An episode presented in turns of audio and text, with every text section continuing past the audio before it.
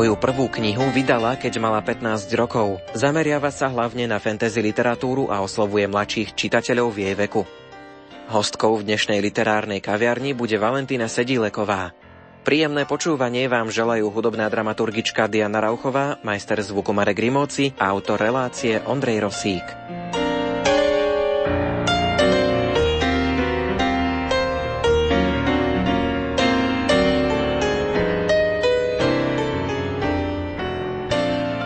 Valentína Sedileková v súčasnosti študuje na gymnáziu v Bratislave. Zo stredného Slovenska sa rozhodla už počas strednej školy odísť do hlavného mesta za lepším vzdelaním. Zaujímajú dianie v spoločnosti a politika. Netají sa tým, že by sa chcela stať napríklad novinárkou. Keď mala 15 rokov, vydala svoju prvotinu s názvom Pokrvný. Kniha vyšla v rédícii minulý rok s názvom Venil.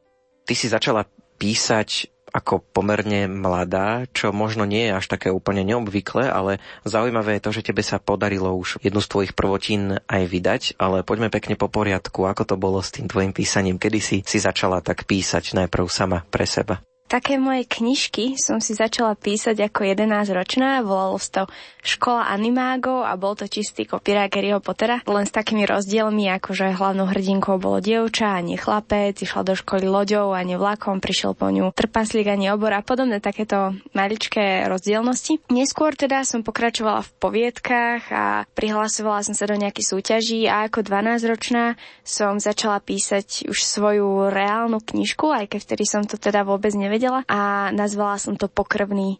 Dnes už sa mi ju podarilo teda prvýkrát vydať a vďaka pánu Bohu aj druhýkrát. Bolo to preto, že aj keď som bola veľmi šťastná a veľmi vďačná za to, že sa tá knižka vydala, keď som mala 14-15 rokov, vedela som, že minimálne som mala taký pocit, že tá knižka nenaplnila celý svoj potenciál a že ňou môžem dať čitateľom ešte oveľa viac tak e, som v sebe živila taký sen, že by som ju veľmi rada vydala druhýkrát opäť ako reedíciu. No opäť vďaka Pánu Bohu, aj vďaka skvelým ľuďom sa mi podarilo nájsť vydavateľa, ktorý si zobral celú moju pomyselnú trilógiu pod krídla a vďaka ním sa vydala reedícia nepíšeš poviedky, ale rovno celé knihy a už na začiatku si sa rozhodla, že to bude trilógia. Čiže ty už aj teraz vieš, ako to zhruba bude pokračovať? Ako sa tá knižka bude ešte ďalej vyvíjať? Mám v hlave takú kostru príbehu. Tretieho dielu ešte nie, ale druhého už áno. Momentálne aj píšem druhý diel. Nemôžem povedať, že by som vedela každý detail tej knihy, čo sa udeje, čo sa stane, ale už mám v hlave také tie hlavné body a už vlastne iba nasledovať a, a písať. Keď sa ešte vrátime k tej úplne prvej verzii knižky, ktorá mala pôvodný názov Pokrvný, vznikala 3 roky, to je celkom taká dlhá doba, takže asi si sa na nej aj tak trošku učila, že ako písať, čo áno, čo nie, čo funguje, čo nefunguje. Písala som ju tak 2-2,5 roka, ale neskutočne veľa mi to dalo. Prvá vec, čo sa teda vďaka Dáške Melovej podarilo, je, že som sa naučila a zistila som, ako sa teda pracuje na korektúrach a aký je proces, kým sa knižka napíše a kým sa vydá vo vydavateľstve. Čiže to je skúsenosť na nezaplatenie a zároveň som sa samozrejme naučila, že koľko úsilia a odhodlania stojí napísať knihu a proste neprestať a pokračovať, aj keď sú tie obdobia, že nemáte žiadne myšlienky ani nápady, ktoré by ste dali na papier, tak jednoducho prečkať a vytrvať.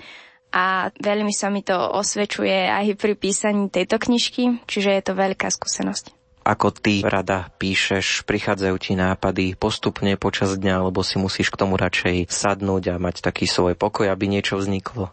Ako kedy. Aj momentálne mám také obdobie, že sa mi veľmi ťažko píše a mám na to taký liek, že začnem čítať knihu po slovensky, no a tak asi potom liekov budem musieť siahnuť, lebo momentálne je to pre mňa nejakým spôsobom ťažké, ale zase sú obdobia, keď ja na tú knihu neustále myslím, keď žijem s tým príbehom. A ja prakticky s tými postavami žijem každý deň, len občas mi ťažko napádajú a ťažko dochádzajú, že čo by tie postavy mohli spraviť. Čiže občas to ide úplne samé, sadnem si za počítač, píšem 3-4 hodiny a mám napísaných x strán, ale niekedy je to, že sa k tomu musím jednoducho donútiť, najmä keď už mám deadline. Úrivok z knihy Venil od Valentíny Sedilekovej interpretuje Jana Ondrejková.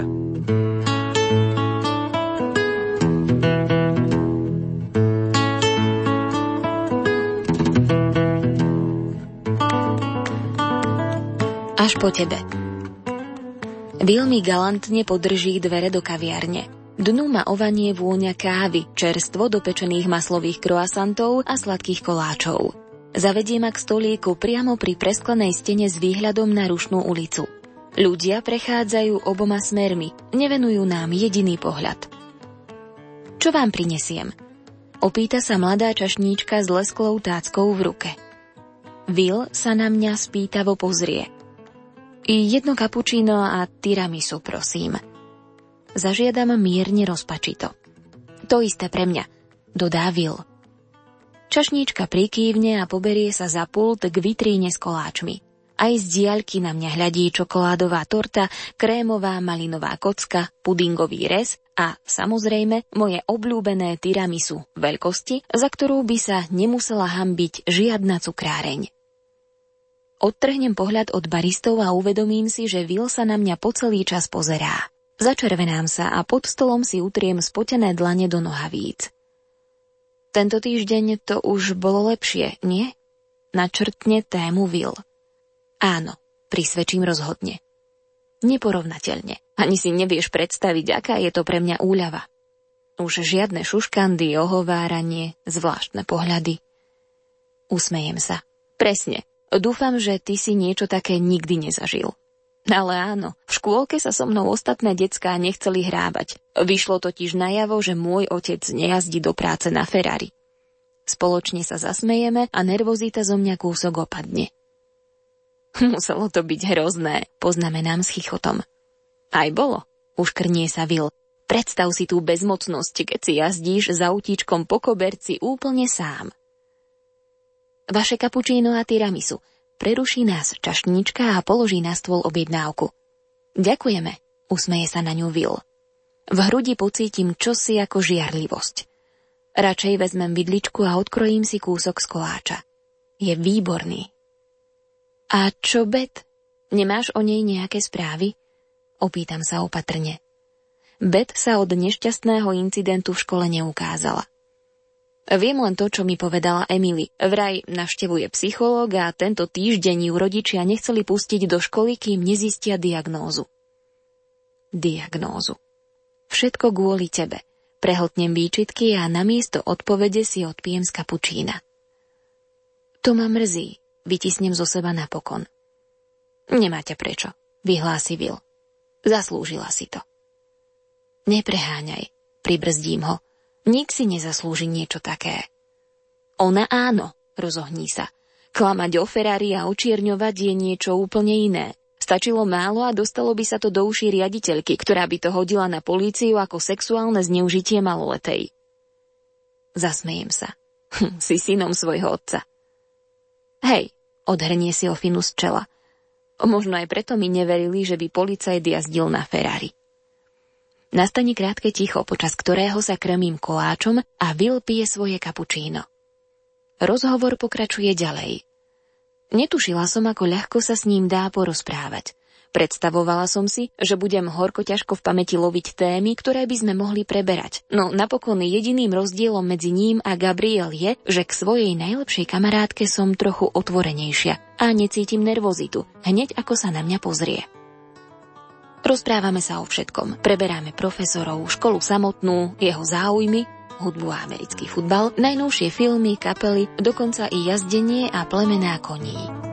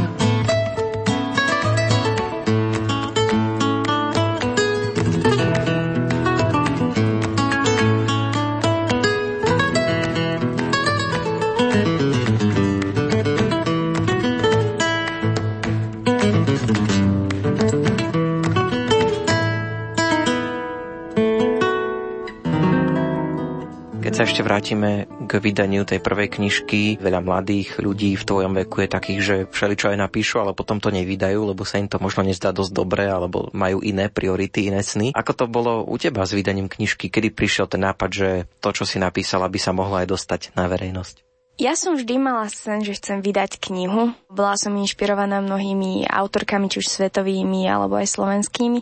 Čiže ja hneď ako som začala písať, tak som vedela, že to bude knižka. Živila som v sebe predstavy, že sa to jednoducho raz vydá. Práve preto to pre mňa bolo dosť zázračné, keď sa tá knižka naozaj vydala. Knižka sa vydala vďaka pani Melovej, jednej úžasnej osôbke, ktorá ma jedného dňa nalodila do svojho auta, aby ma zobrala z preteku domov a obe sme veľmi okecané, to znamená, že sme prerozprávali celú cestu a na jej konci som sa zmienila, že píšem knižku a mám sen, že by sa raz vydala. Ona tak povedala, že no, že pošli mi ju, že uvidíme, ako píšeš. No a na druhý deň mi napísala, že sa jej knižka veľmi, veľmi páči a že spraví všetko preto, aby sa vydala. No a viete, keď vám to niekto povie, tak je to také, že uh, wow, super, ale neveríte tomu na 100% ale vďaka aj entuziasmu, elánu a zapáleniu a aj vďaka ďalším skvelým ľuďom a vydavateľstvu sa to napokon podarilo a moja knižka ozrela sveta. Viete, ja som stále taká, že si myslím, že tá knižka vždy môže byť lepšia. Aj teraz, ako sa vydala reedícia, tak si myslím, že ešte je na tom, čo upravovať, ale zároveň som chcela, aby sa to vydalo, pretože som vedela, že že ja taká budem vždy. Aj keď budem mať 30 a niečo napíšem, tak si poviem, že to môže byť aj lepšie. Ale keby som to takto robila stále, tak by sa tá kniha ani nič nikdy nevydalo. To znamená, že napísala som to najlepšie, ako som vedela v túto dobu a je pre mňa šťastím a je to taký zázrak, že sa to teda napokon vydalo. S akými reakciami, či už od kritikov, ak boli nejaké literárne kritiky, ale aj od ľudí, ktorí ťa poznajú, si sa stretla, ako reagovali ľudia na knižku? Písala som to, keď som mala 12 až 14 rokov, čiže pre nich to bola taká malá senzácia, že mladúčka autorka vydala knihu, takže Popravde o tej knižke nevedelo veľa ľudí, aj takých tých recenzií od čitateľov nebolo veľa, čiže viac by som vedela povedať o Venil, o knižke, ktorá mi vyšla vlastne v roku 2017 v novembri. Tam už je tých recenzií o mnoho, o mnoho viac a nie je to nič priepastné, nie je to žiadny bestseller, ale vravia, že tá knižka je dobrá a že má potenciál, čo som veľmi, veľmi rada. Mám ešte toho veľa, ale veľa čo zlepšovať a od profesionálnych autorov som ešte veľmi ďaleko, ale ja verím, že, že každá tá kritika a každé dobré, aj povedzme to kritické slovo ma posunie ďalej. To znamená, že viem, na čo môžem stavať a viem, čo by som mala a čo mám zlepšiť. Som rada za akúkoľvek kritiku, akúkoľvek správu od čitateľov a zväčša sú to pozitívne recenzie s nejakými vecami, ktoré sa dajú ešte vylepšiť. To znamená, že nie je to nejaká že úžas, ale je to taký normál, by som povedala. Dokážeš prijať aj takú kritiku, ktorá ťa nielen vychvaľuje, ale práve naopak aj hovorí o nejakých negatívach, alebo tomu sa radšej vyhýbaš? Väčšina recenzií nie je o vychváľovaní, ale je to naozaj konštruktívna kritika a ja si hovorím, keby ma každý človek iba chválil, aké je úžasné, že som vydala knihu a ako skvelo píšem, tak by som sa nikdy neposunula a sama viem, že to nie je pravda.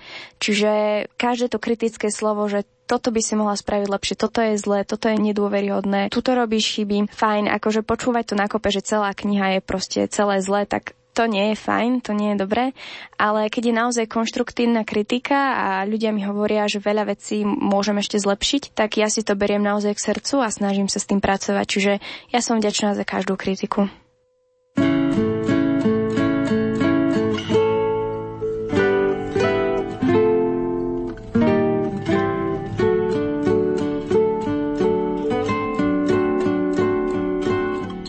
Úrivok z knihy Venil od Valentíny Sedilekovej interpretuje Jana Ondrejková. Keď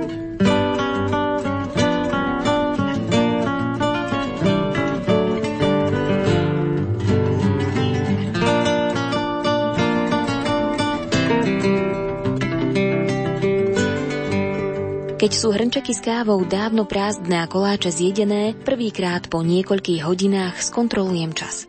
Pošúcham si dlane a ospravedlňujúcim tónom poviem – Prepáč mi to, Vil, ale mala by som už ísť domov.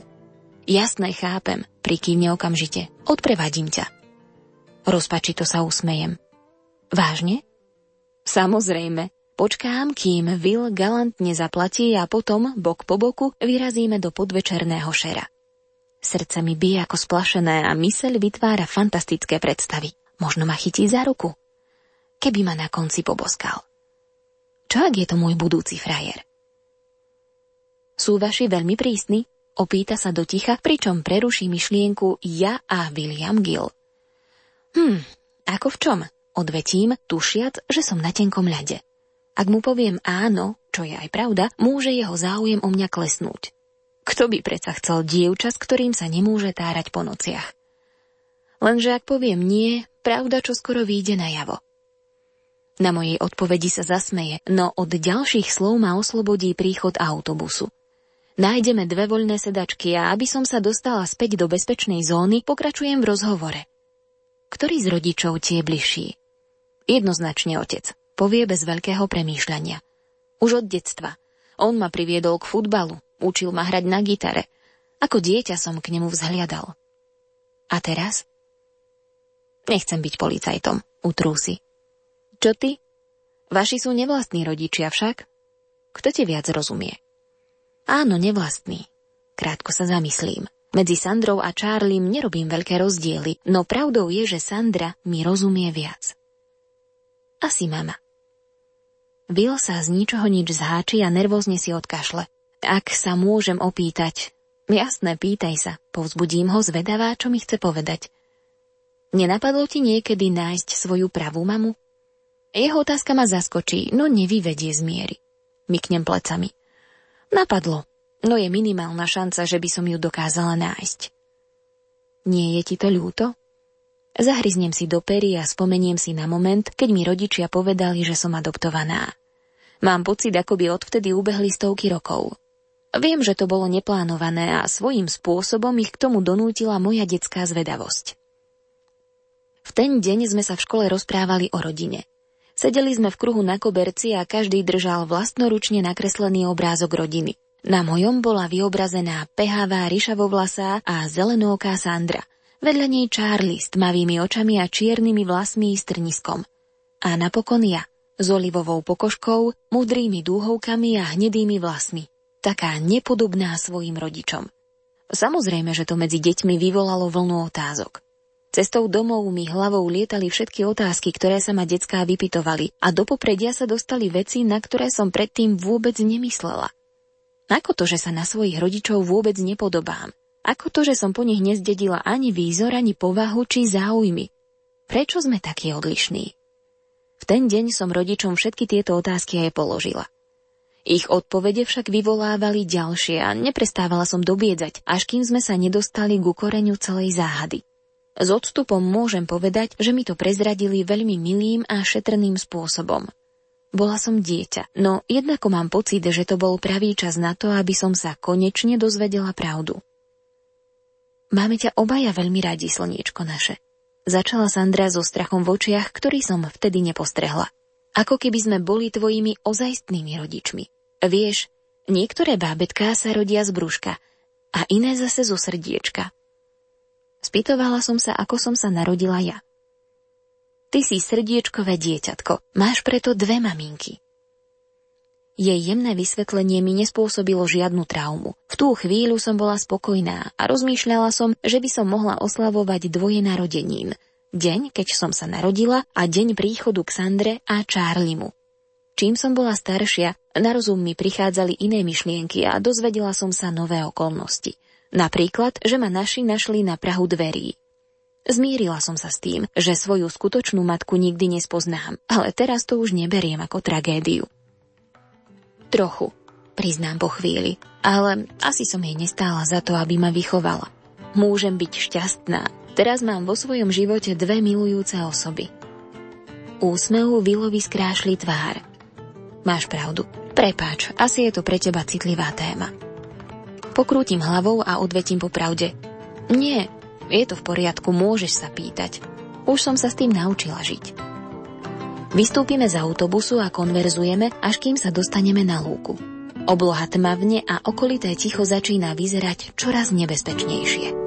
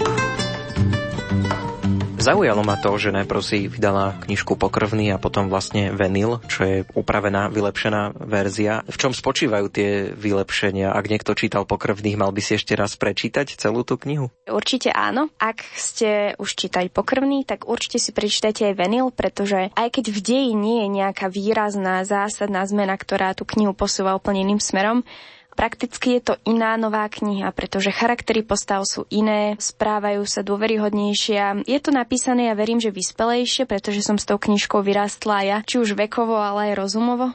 A keďže som ja taký človek, čo rád hľadí aj do politiky a na súčasné svetové dianie, tak som sa tam snažila vpísať rôzne také náznaky na politiku a tá kniha je aj samotná o tom, aby tínedžerom priblížila tú politiku a rôzne tie také hodnoty, ktoré vyznáva hlavná hrdinka, ale ktoré zároveň vyznávam aj ja. To znamená, že naozaj je to iná kniha, Nasledujúce dve pokračovania sa budú odvíjať od Venil, čiže od novej knihy, nie od starej knihy. Takže preto asi odporúčam prečítať si Venil. Zdá sa, že máš takú záľubu trošku v doplňaní, upravovaní, prepisovaní možno. Dlho ti trvá, kým si spokojná s textom, že veľa škrtáš, upravuješ, prepisuješ, vyhadzuješ počas tej tvorby? závisí od pasáže. Myslím, že to bol epilóg eh, v knižke Venil. Tam sme to aj s korektorkou posielali a vracali si navzájom. To znamená, že upravovaní bolo dosť a kým som chytila tú správnu emočnú vlnu, lebo viete, keď píšete 5 mesiacov v kuse, ja už som mala ku koncu taký pocit, že si proste potrebujem oddychnúť. A preto to tam išlo aj ťažšie. Zatiaľ, čo niektoré pasáže som jednoducho napísala, prečítala jedenkrát, prečítala druhýkrát, poopravovala trošku a poslala do vydavateľstva a už to bolo hotovo. Takže závisí od toho, aký som nálade a ako je to naozaj napísané. Zameriavaš sa hlavne na fantasy žáner, čiže trošku tak unikáš z tej reality. Prečo práve tento žáner? Čo ťa na ňom fascinuje, priťahuje, zaujíma?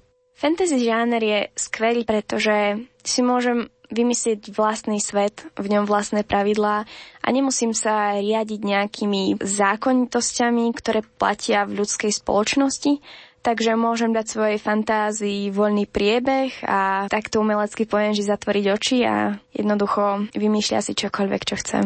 Napriek tomu hlavná postava Catherine v knižke Venil má s tebou viacero asi spoločných vecí, že nie je úplne vytrhnutá z reality, tak čo ešte okrem náhľadu na politiku máte spoločné? Hlavná hrdinka Katrin nie je úplne mnou. Má mnohé vlastnosti, ktoré by som ja len chcela mať a naopak má vlastnosti, ku ktorým by som sa ja až tak osobne neprikláňala. Čiže dá sa na to pozerať z viacerých uhlov. Určite je aj mnou inšpirovaná a keďže som to písala ja, tak asi sa na mňa aj trošku podobá, ale inak je to iné dievča. Ale obidve máte napríklad ten beh spoločný, myslím. Áno, áno, ja som bývalá atletka čiže radi beháme, to áno, ale paradoxne Katrin nemala rada beh, kým sa jej neprejavil ten dar, tie, tie schopnosti a pri opise toho behu v prvej kapitole som sa naozaj vyžívala. Dokážeš zhrnúť nejaké posolstvo tvojej knižky Venil, tak aby sme čitateľov prinútili si knižku nájsť, ale súčasne aby sme im zase neprezradili toho až priveľa. V knižke sa dá vidieť ako keby taký prerod v úvodzovkách hlavnej hrdinky, ktorá z toho jednoduchého, obyčajného dievčaťa, ktoré o, rado jazdí na koňoch a žije si ten svoj taký študentský život bezstarostný. Jednoducho musí čeliť veľkým prekážkam, veľkým rozhodnutiam a veľkej zodpovednosti. A preto by som povedala, že posolstvo je o tom, ako sa napriek prekážkam a tlaku a ťažkej situácii jednoducho zhostíte svoje zodpovednosti a toho, čo máte urobiť a nájdete v živote hodnoty, ktoré majú pre život zmysel.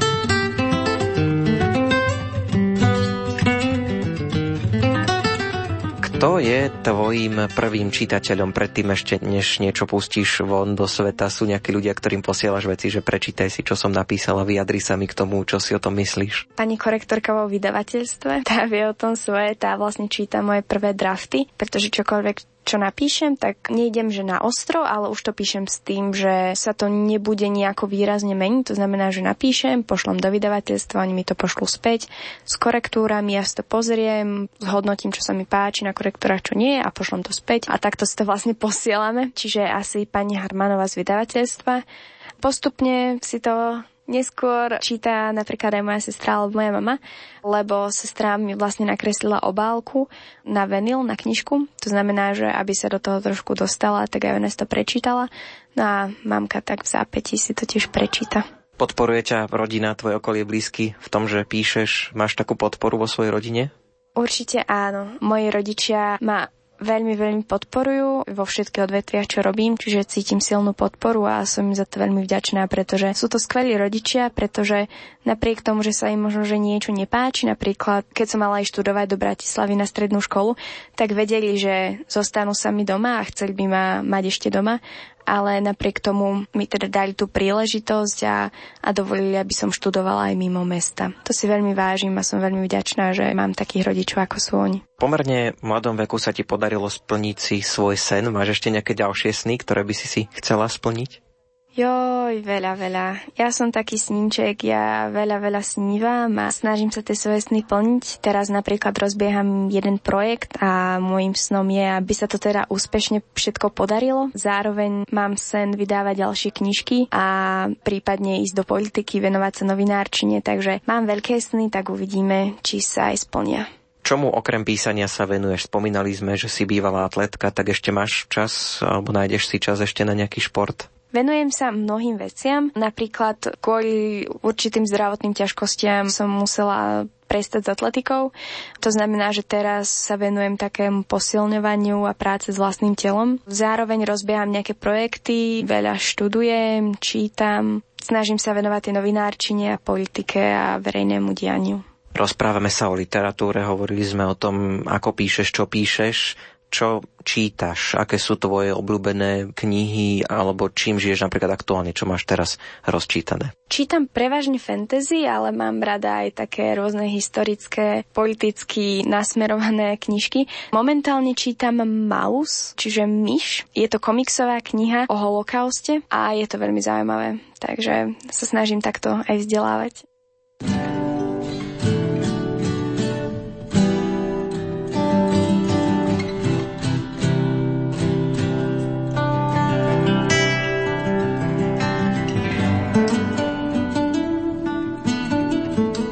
Valentína Sedileková je dôkazom toho, že dnes si mladý človek môže plniť sny už aj v mladom veku.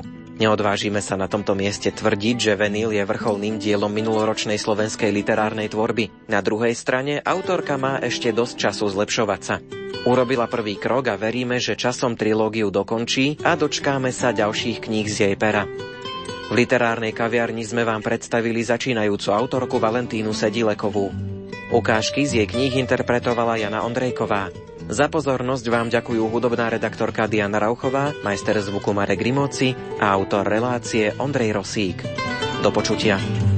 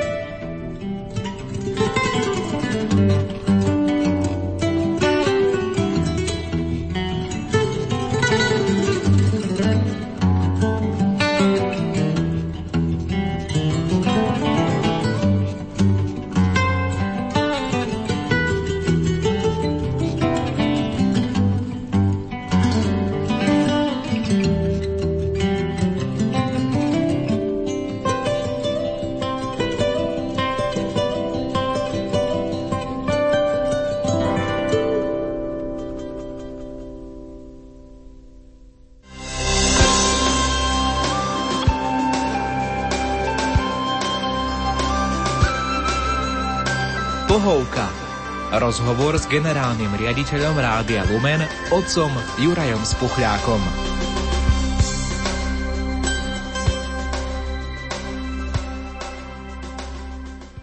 Pekne vás vítam, pán riaditeľ.